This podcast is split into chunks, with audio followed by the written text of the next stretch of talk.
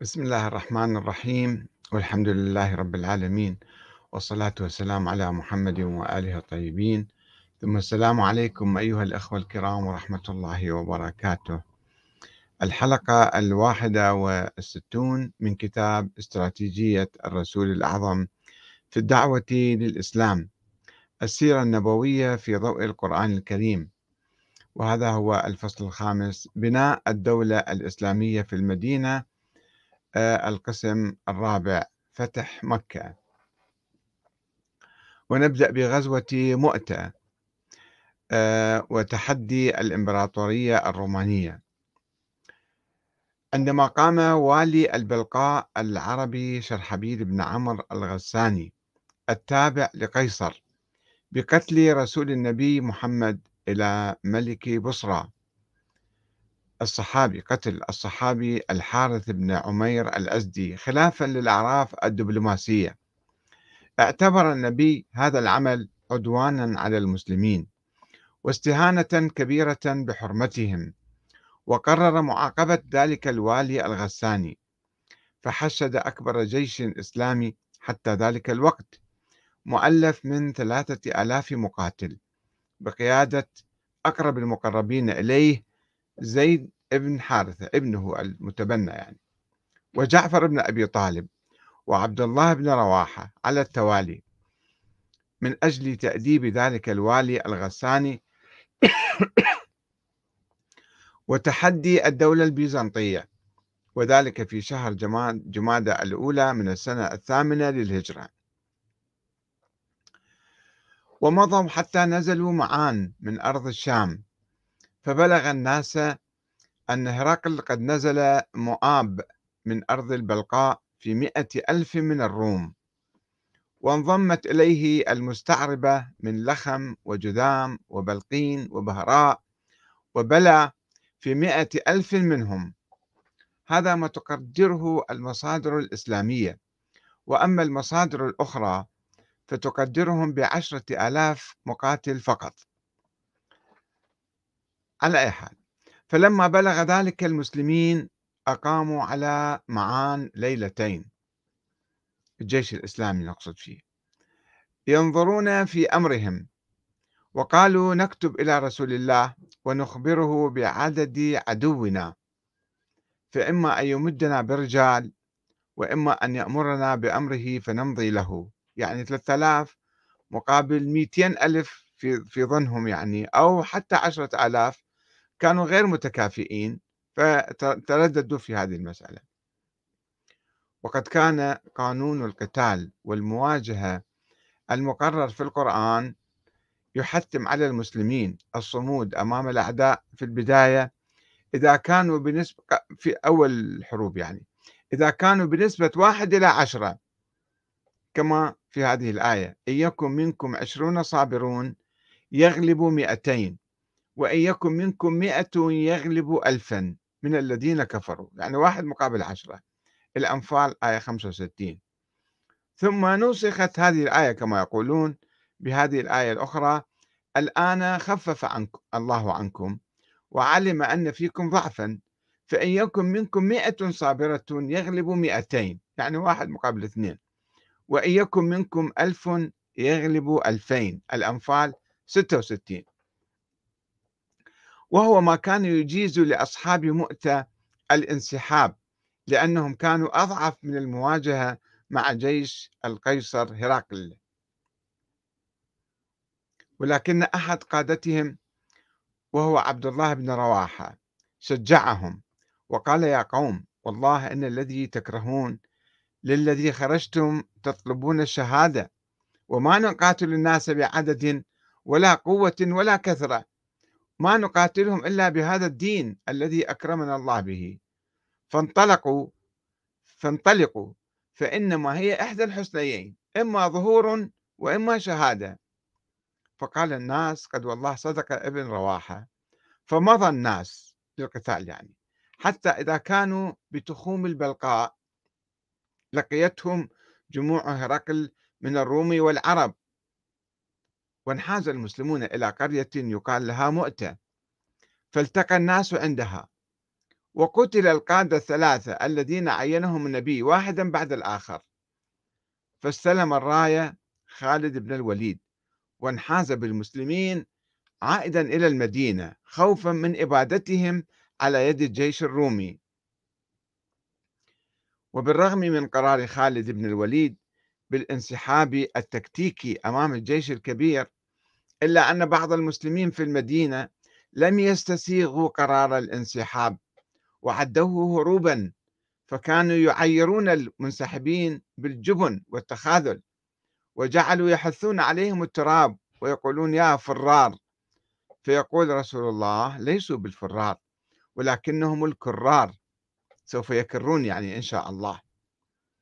ومع أن المسلمين لم يحققوا نصرا عسكريا في غزوة مؤتة إلا أن تحديهم للدولة البيزنطية جعل القيصر هرقل يقرر الانسحاب التاريخي من سوريا ويقف على حدودها مسلما السلام عليك يا أرض سوريا وهو يودعها نهائيا فاتحا الأبواب أمام الفتوح العربية الإسلامية القادمة في السنوات التالية.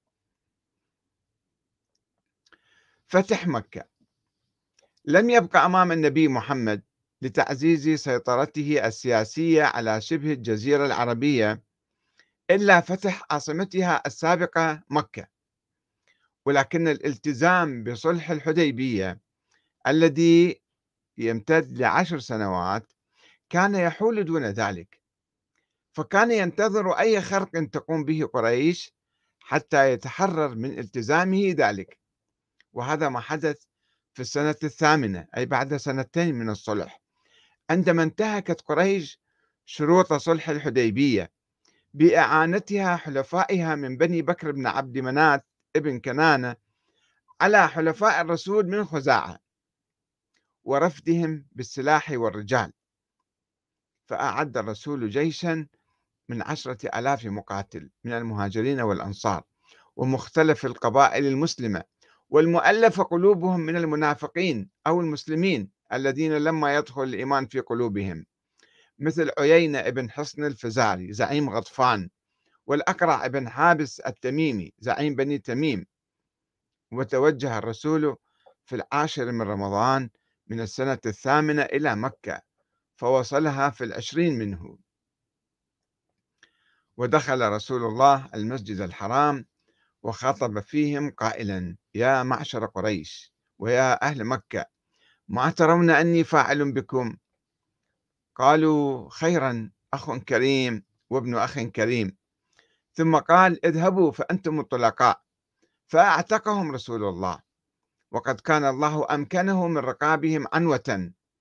وكانوا له فيئا كان يأخذهم أسارى وعبيد يعني. فبذلك يسمى أهل مكة الطلقاء. ثم اجتمع الناس بمكة لبيعة رسول الله على الإسلام. فجلس لهم على الصفا فبايعهم على السمع والطاعة لله ولرسوله. فلما فرغ رسول الله من بيعة الرجال بايع النساء واجتمع إليه نساء من نساء قريش فيهن هند بنت عتبة زوجة أبو سفيان متنقبة متنكرة لحدثها اللي سوته في معركة أحد. وما كان من صنيعها بحمزة فهي تخاف أن يأخذها رسول الله بحدثها ذلك. أن ينتقم من عندها يعني.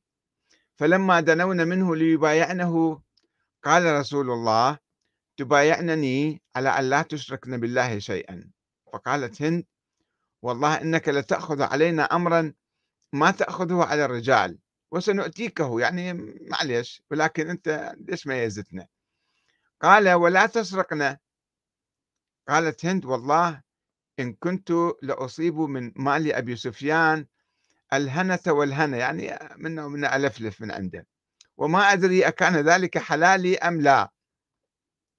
فقال أبو سفيان وكان شاهدا لما تقول أما ما أصبت فيما مضى فأنت منه في حل. فقال بعدين لا تسرقي من عندي يعني.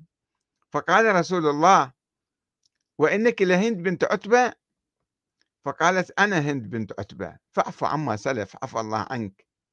قال ولا تزنين هذا الشرط الآخر لا تسرقنا ولا تزنين. قالت يا رسول الله هل تزني الحرة؟ قال ولا تقتلن أولادكن. قالت قد ربيناهم صغارا وقتلتهم يوم بدر كبارا فأنت وهم أعلم. فضحك عمر بن الخطاب من قولها حتى استغرب. قال ولا تأتين ببهتان تفترينه بين أيديكن وأرجلكن. قالت والله إن إتيان البهتان لقبيح ولبعض التجاوز أمثل ولبعض التجاوز أمثل. قال ولا تعصينني في معروف. قال ما قالت ما جلسنا هذا المجلس ونحن نريد أن نعصيك في معروف. ولقد أطلق إسلام قريش موجة كبيرة من الإسلام السياسي في الجزيرة العربية ولا سيما لدى تلك القبائل التي كانت ترى في قريش زعيمتها.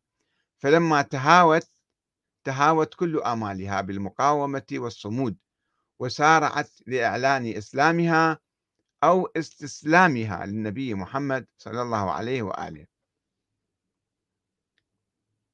معركة حنين وبعد أن فتح النبي مكة شنت قبيلة هوازن وثقيف من أهل الطائف جنوب مكة هجوما كبيرا على النبي محمد.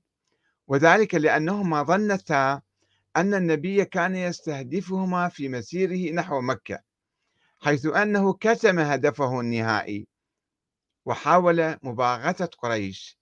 فحسبت ثقيف وهوازن أن النبي كان يستهدفهما أو أن القبيلتين توقعتا هجوم النبي عليهما بعد فتح مكة يعني.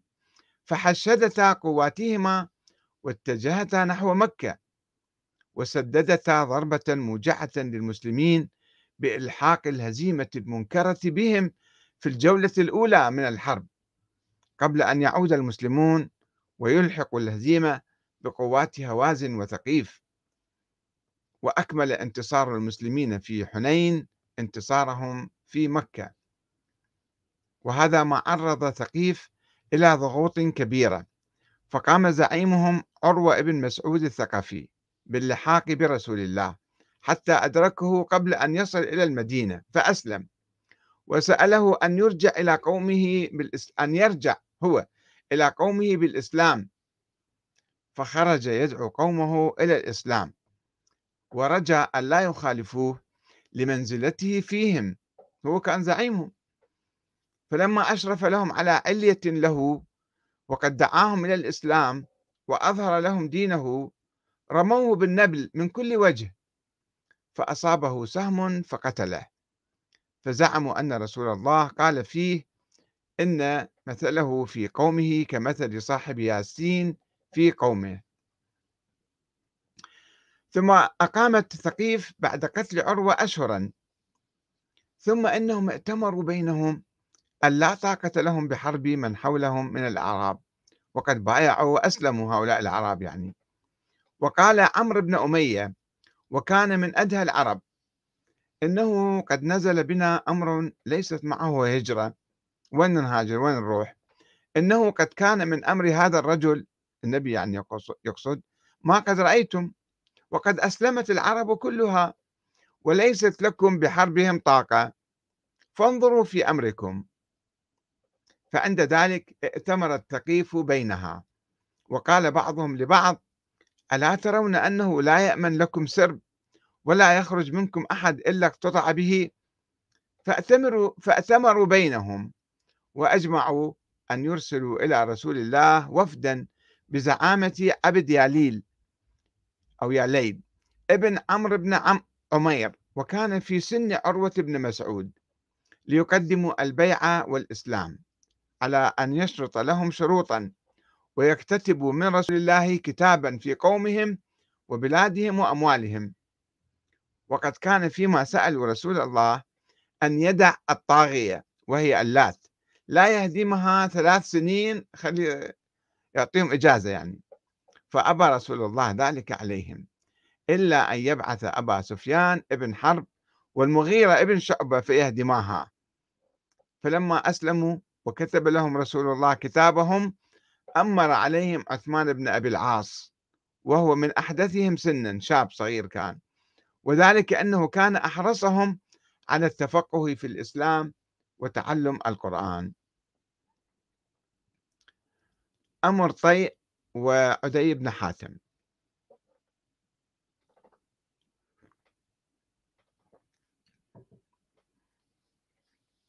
بعد العودة من فتح مكة وحرب حنين بدأ النبي في مد نفوذه إلى شمال الجزيرة العربية. فوجه في ربيع الآخر من السنة التاسعة للهجرة علي بن أبي طالب في سرية إلى بلاد طي. فهرب زعيمها عدي بن حاتم الطائي إلى الشام فأغار عليهم المسلمون وسبوا أخته في من سبوا من النساء. وكانت امرأة عجوزا. فلما أتى أتوا بها إلى المدينة طلبت من النبي أن يمن عليها فأطلق سراحها.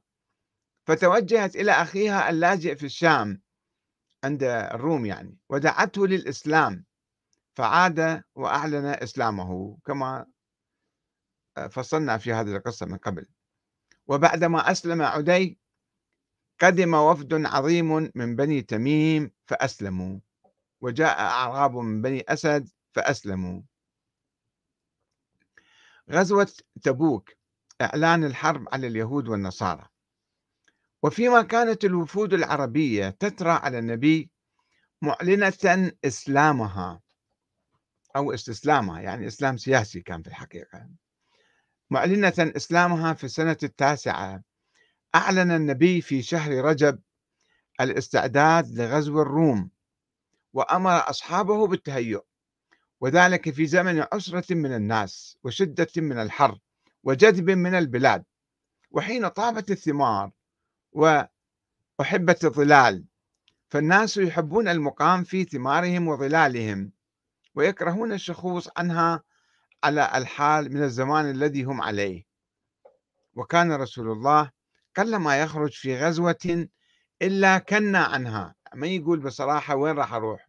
أسرار عسكرية يعني. فبالكن يعني ما يعطي الهدف بدقة.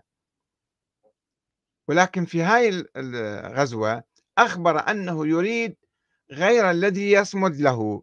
هذا سابقا يعني كان كان كنا يعني يكني عن الغزوات وأخبر أنه يريد غير الذي يصمد له.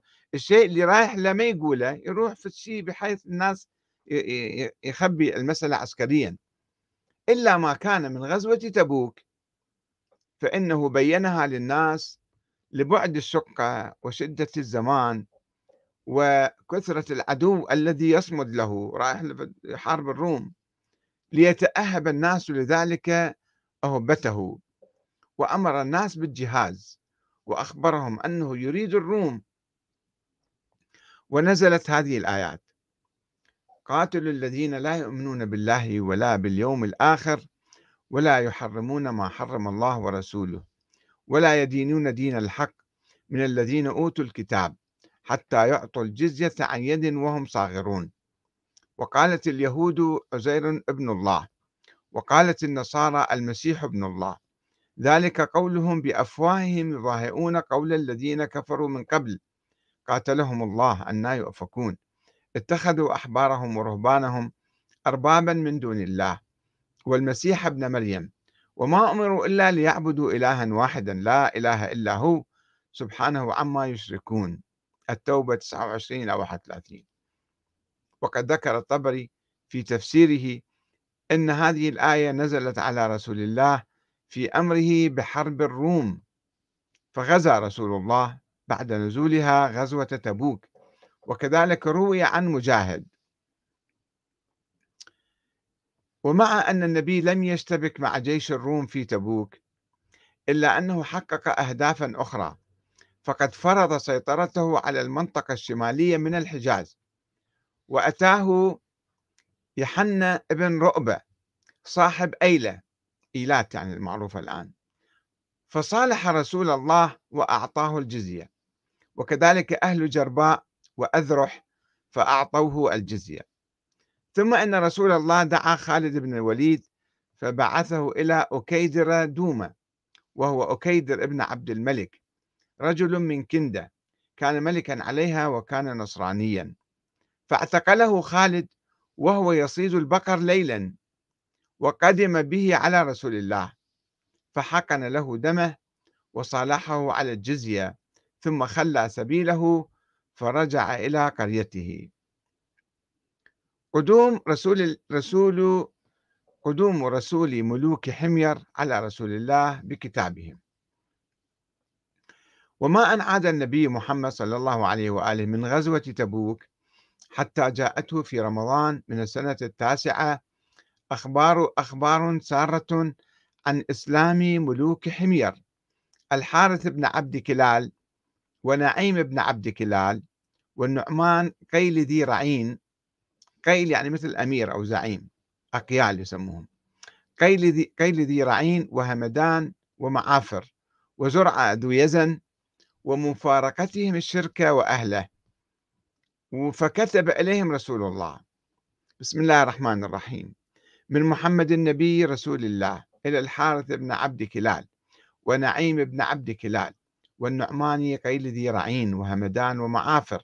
أما بعد أما بعد ذلكم فإني أحمد إليكم الله الذي لا إله إلا هو. أما بعد فإنه قد وقع بنا رسولكم مقفلنا من أرض الروم. كنا راجعين يعني أو بدنا نروح.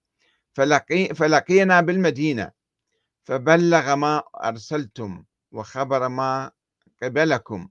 وأنبأنا بإسلامكم وقتلكم المشركين وأن الله قد هداكم بهدايته.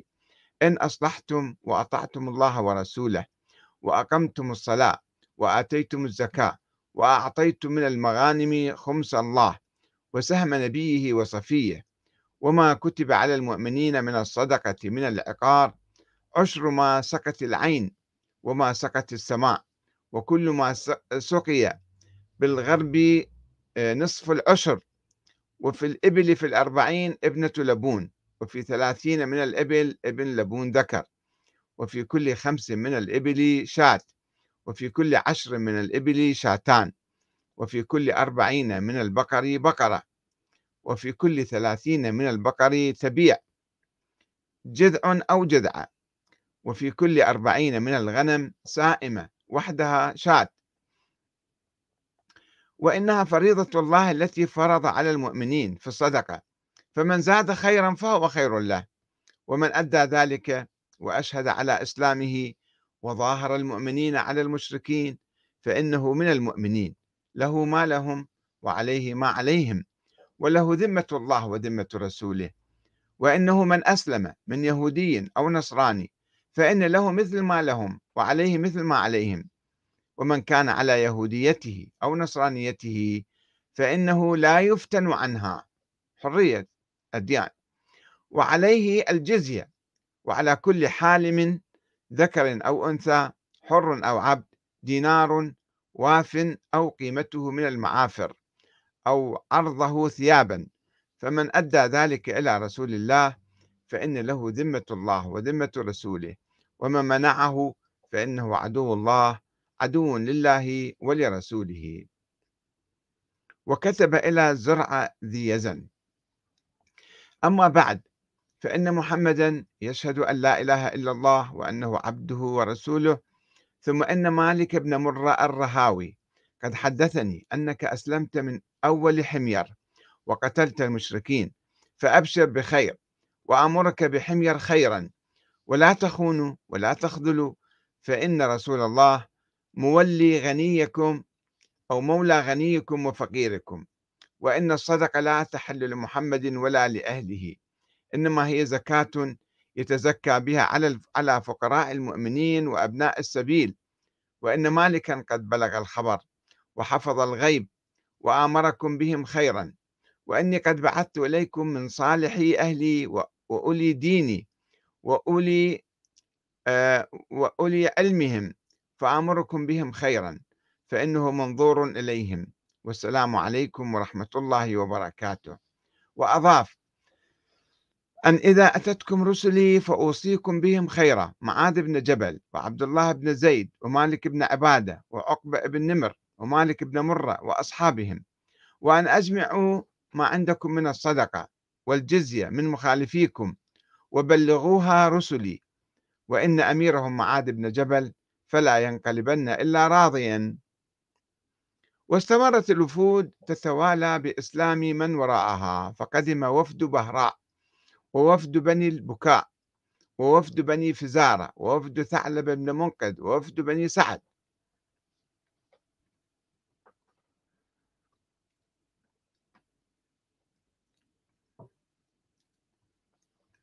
إعلان البراءة من المشركين.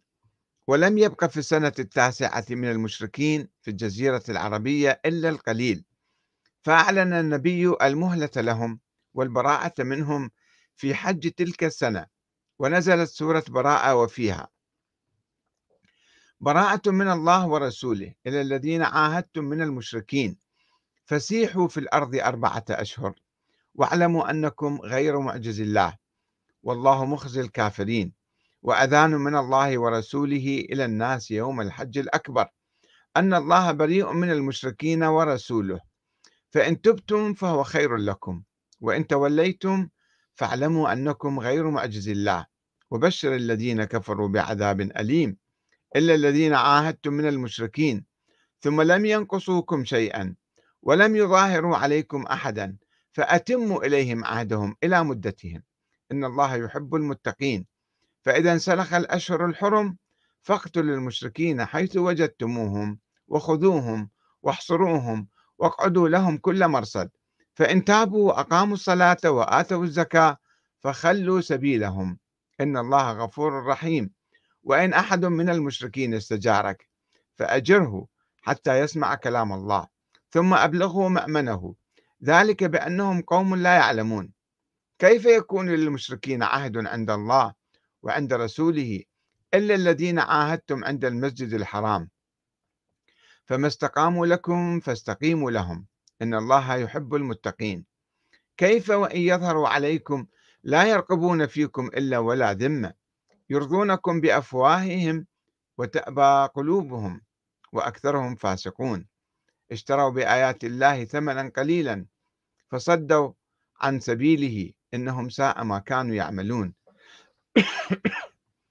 لا يرقبون في مؤمن إلا ولا ذمة وأولئك هم المعتدون. فإن تابوا وأقاموا الصلاة وآتوا الزكاة فإخوانكم فإخوانكم في الدين. ونفصل الآيات لقوم يعلمون. وإن نكثوا إيمان أي إيمانهم من بعد عهدهم وطعنوا في دينكم فقاتلوا أئمة الكفر. إنهم لا أيمان لهم. لعلهم ينتهون. ألا تقاتلون قوما نكثوا أيمانهم وهموا بإخراج الرسول وهم بدأوكم أول مرة؟ أتخشونهم؟ فالله أحق أن تخشوه إن كنتم مؤمنين. قاتلوهم يعذب يعذبهم الله بأيديكم ويخزهم وينصركم عليهم ويشفي صدور قوم مؤمنين ويذهب غيظ قلوبهم ويتوب الله على من يشاء. والله عليم حكيم. التوبة من واحد إلى خمسة عشر.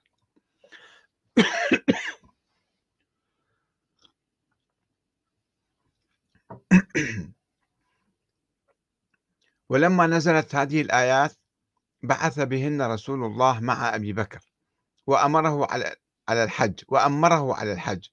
فلما سار فبلغ الشجرة من ذي الحليفة أتبعه بعلي فأخذها منه. فسار أبو بكر على الحج وسار علي يؤذن أو يؤذن ببراءة. فقام يوم الأضحى فآذن. فقال لا يقربن المسجد الحرام مشرك بعد عامه هذا ولا يطوفن بالبيت عريان. كانوا يطوفون عرات ومن كان بينه وبين رسول الله عهد فله عهده إلى مدته. وإن هذه أيام أكل وشرب وإن الله لا يدخل الجنة إلا من كان مسلما. فقالوا نحن نبرأ من عهدك وعهد ابن عمك إلا من الطعن والضرب. فرجع المشركون فلام بعضهم بعضا وقالوا ما تصنعون؟ وقد أسلمت قريش. فأسلموا. سوف نتحدث في الحلقة القادمة الجزء الخامس من هذا الفصل. الخامس بناء الدولة الإسلامية في المدينة عن النظام الاقتصادي إقرار قانون الزكاة وما إلى ذلك. والسلام عليكم ورحمة الله وبركاته.